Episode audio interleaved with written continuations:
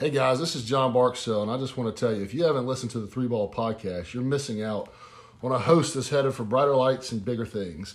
Galt Goldman has a plethora of accurate statistics, and his sports acumen, acumen is second to none. Look out, Stephen A., Skip, Pollock, Cowherd, Patrick. He's next. Catch him now so you can say you were there in the beginning. Hello and welcome back to the Three Ball Podcast, everybody. Today on the podcast, we are talking about way too much, in my opinion. But hey, it is what it is. Anyways, let's talk about it. The, so, let me break down the list of what we're talking about. The Clippers and Suns reaction. Uh, Ty Lue, is he overrated? Uh, well, this this whole episode is basically on recency bias. That that may be the title of the podcast. To be honest, it probably will be. The title is probably going to be recency bias. But anyways, uh, predictions for Game Four of Hawks and Bucks. Uh, the Pistons won the NBA lottery, so congrats to them. I don't care about the draft to be honest, but hey, it is what it is. Uh, Chauncey Billups is the new Portland Trailblazers head coach. Jason Kidd got the Mavericks job. Yay. Yay. I don't know if I even talked about that on the last podcast. Who knows? Uh, and NC State was forced to forfeit their game, and Vanderbilt went to the college uh, college baseball finals or whatever. Uh, Serena, Serena Williams? Yeah, yeah, yeah. She actually. ESPN sent me this thing, right? So I, I want to talk about that first. So let's talk about Serena Williams. So ESPN sent me a thing, right? And it said Serena Williams forced to retire. And I thought, dang, she got injured and she had to retire. Her career's done. It's over.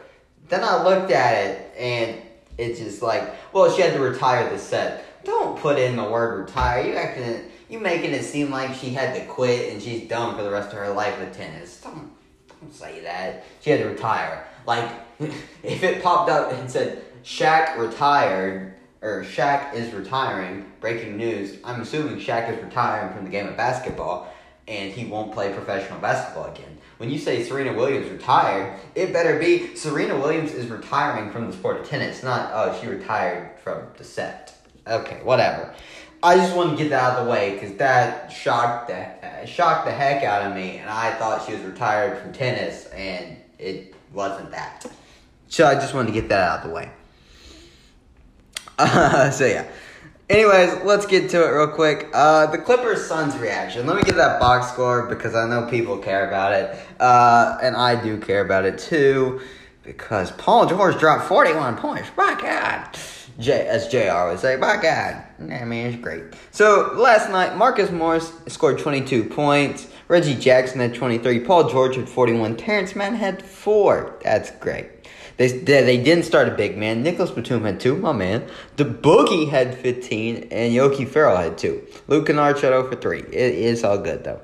For the Suns, Jae Crowder had four, Miles Bridges had five. Ayton only had ten. It only took nine shots, too. I don't know what they're doing.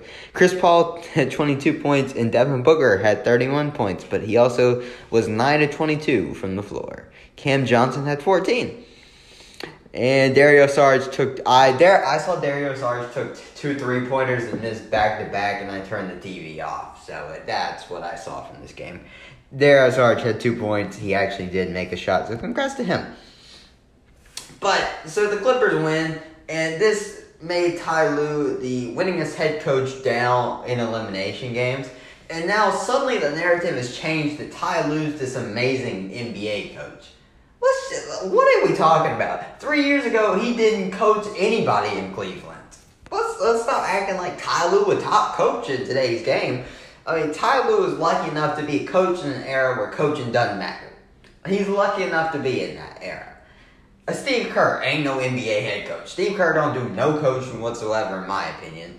And if you do coach, yeah, nobody likes you. Um, which I'll get into. I'll talk about Jason Kidd with this too. Is Jay Kidd really a good coach? Who even knows? I mean, great he had one losing year, but was it anything spectacular? Not really. But whatever. But my point here on Ty Lue is that the dude isn't a coach. He's run some poor defensive sets over the last couple years. It just don't make no sense. He's he's coached under Doc Rivers everywhere he's been. He gets the job in Cleveland, except Eh, except in Cleveland. I just like point out David Blatt had a winning record in Cleveland and got fired, and I don't still don't know why. It's because LeBron didn't like him, but that's that's whatever. David Blatt has a winning record. David Blatt took this game series to six when freaking it was just LeBron, but whatever. Man, like when did Ty Lue become a great coach? Please tell me what Ty Lue does. And everybody says, well, Ty Lue makes adjustments. What you mean Ty Lue changes the last dude on his bench every other game? Because I'll tell you, I've been saying forever. Go back and check the podcast before this in like the Mavs series and the Jazz series. I, I said Boogie Cousins should be playing more. Boogie Cousins played 15 minutes or 11 minutes and scored 15 points. You know how many minutes Boogie Cousins played on Saturday's game where they lost 84 to 80? You know how many game? You know how many minutes he played?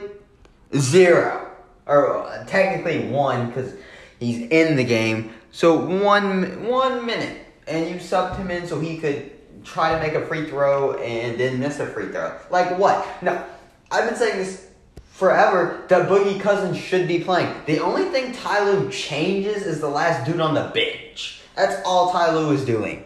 Starting Zubac was hurt, so he had he looked he looked across the bench. He's like, ah, who we put in? Uh, well, uh, I guess Marcus. What what Ty Lue changed about the game plan? Uh, I, I'm interested. Marcus Morris shot awful from the floor. What was Ty Lue's game plan? Oh yeah, let's go to him more. Now I don't think Devin Booker is a great defender, but you go into a guy who was ice cold last game. just it just don't make no sense to me. What's with you playing Terance Mann twenty eight minutes? What was it? Uh, sorry, twenty six minutes in. What's with starting Terance Mann? I get he had the one good game, but what is Terance Mann really doing for the team at this point? You know, he had a negative plus minus. He's the only guy in the starting five, or really the only guy who actually played besides Luke Kennard who had a negative plus minus. That's great. Like what? What are Ty Lue's adjustments? I watched the games and it don't look like he's changing nothing. It's just Who's the last dude off the bench? That's what we're changing by series to series. More like game to game because sometimes Boogie plays and other times Boogie just sit on the bench. I'm confused. Ty Lue don't make no adjustments. Let's stop creating the narrative that Tyronn Lue is a good NBA coach. He's an average NBA coach who's a likable guy. That's about it. Nate McMillan is a very good NBA coach, and we ain't talking anything about Nate McMillan in the sports media especially Stephen A. Smith, and he wants to push oh black black coaches are great narrative, and he says nothing about Nate McMillan. But Ty Lue's a great coach, and y'all pushing the wrong narratives out there. You want to create the narrative, which is not even creating. There are a lot of good African American NBA coaches. But why would you pick Tyronn Lue out of all the dudes you could have picked, and you're going to push Tyronn Lue as the guy who's a good NBA coach that's an African American? And then ah, I'm just freaking confused by it, but whatever.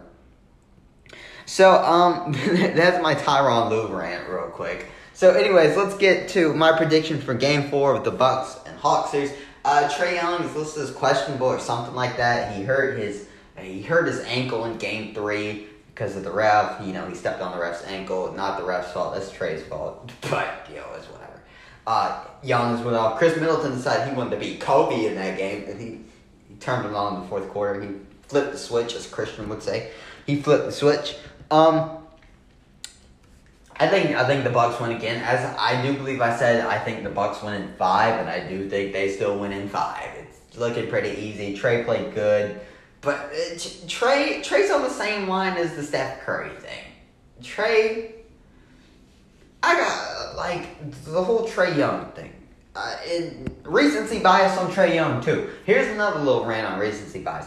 Trae Young, I, uh, Kendrick Perkins said Trae Young, he would pick Trae Young over Luka Doncic to start a franchise. Okay, cool. What does Trae do better? This is interesting here. Interesting little topic. What does Trae do better? I mean, he can score, yeah, but Is it consistent? Man is the definition of inconsistent. He shot he shoots below below forty percent, fifty percent, thirty percent, and then fifty percent again. It's like an up and down line here with the. I don't know what Trae's doing. Trae's inconsistent as can be. Nine turnovers in game two, by the way, and nobody talked about that. It was, well, Trae had a bad game. It's okay though. And Trae, he didn't lead his team in assists the last game. And here's the thing about Trae Young. This is why I hate NBA basketball today. And it happens with about everybody I can imagine. Steph, Trae. It happens with short guards all the time. Why do you need a screen to score? Okay, so here's the thing. Kobe, if he gets the ball, Kobe gets the ball, he ain't looking for the switch. Kobe's just gonna go at whoever's guarding him. MJ's not looking for a switch. Anytime that you watch Steph Curry or Trae Young, they they always need a screen or a switch.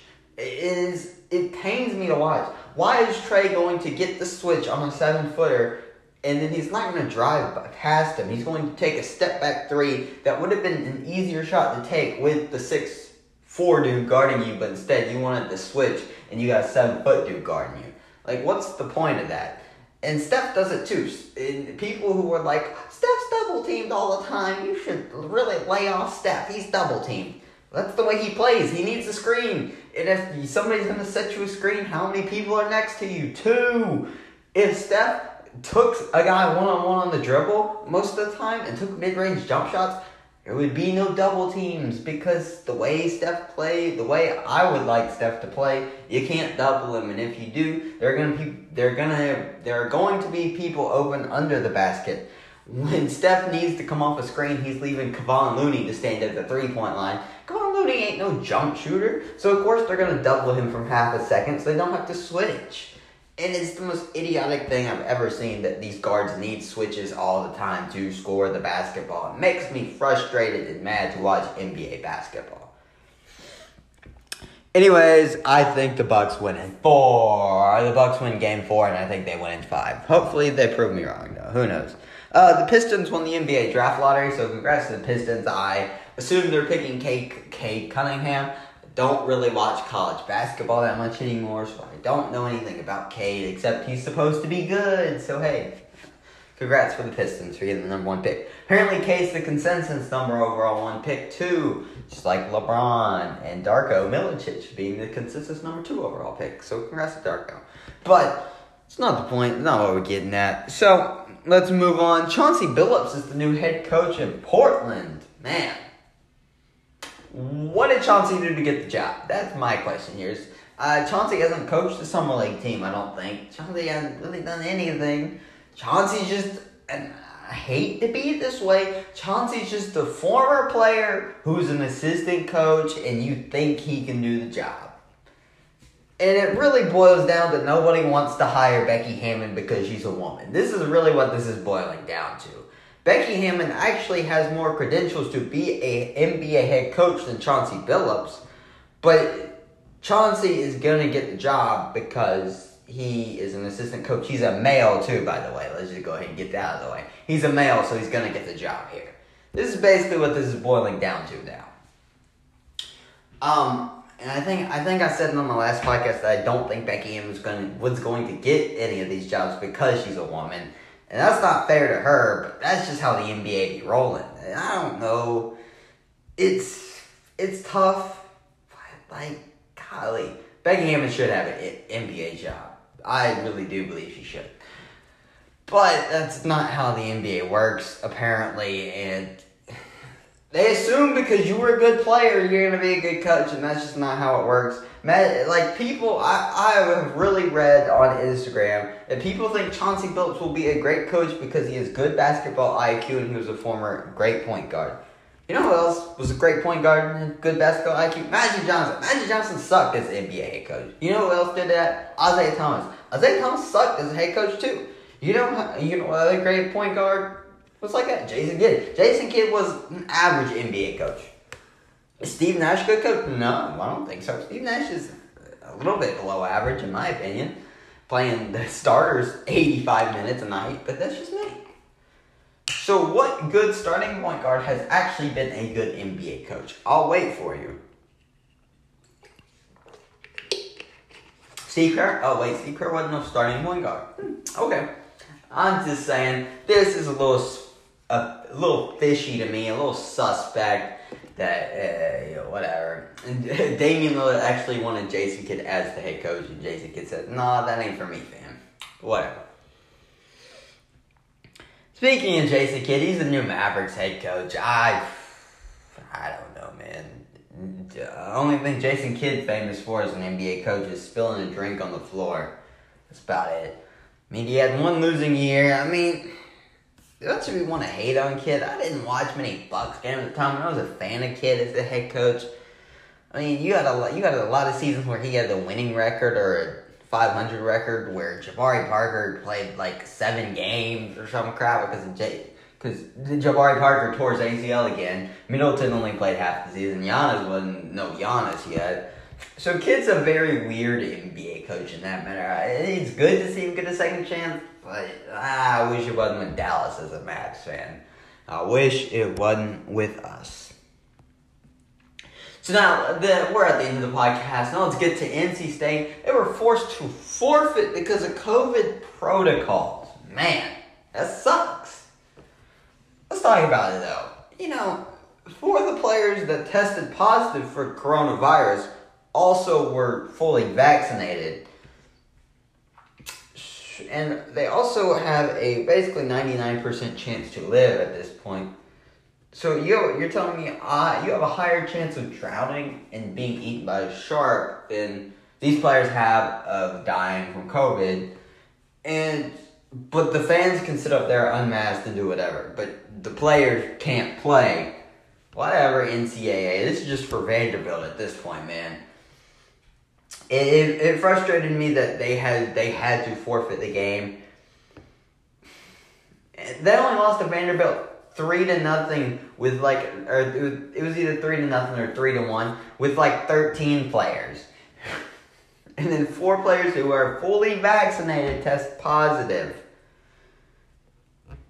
Uh, nice job, Vandy. Congrats for that. But, man, that's that, that, that, that's not fair in my opinion. Uh, so basically, since I have uh, since since you guys have, if you can swim, you have a I do believe. Let Let's see, because I want to look it up real quick. So COVID survival rate. Let, let Let's get that real quick. But it's just confusing to me because do do do do do do confusing to me.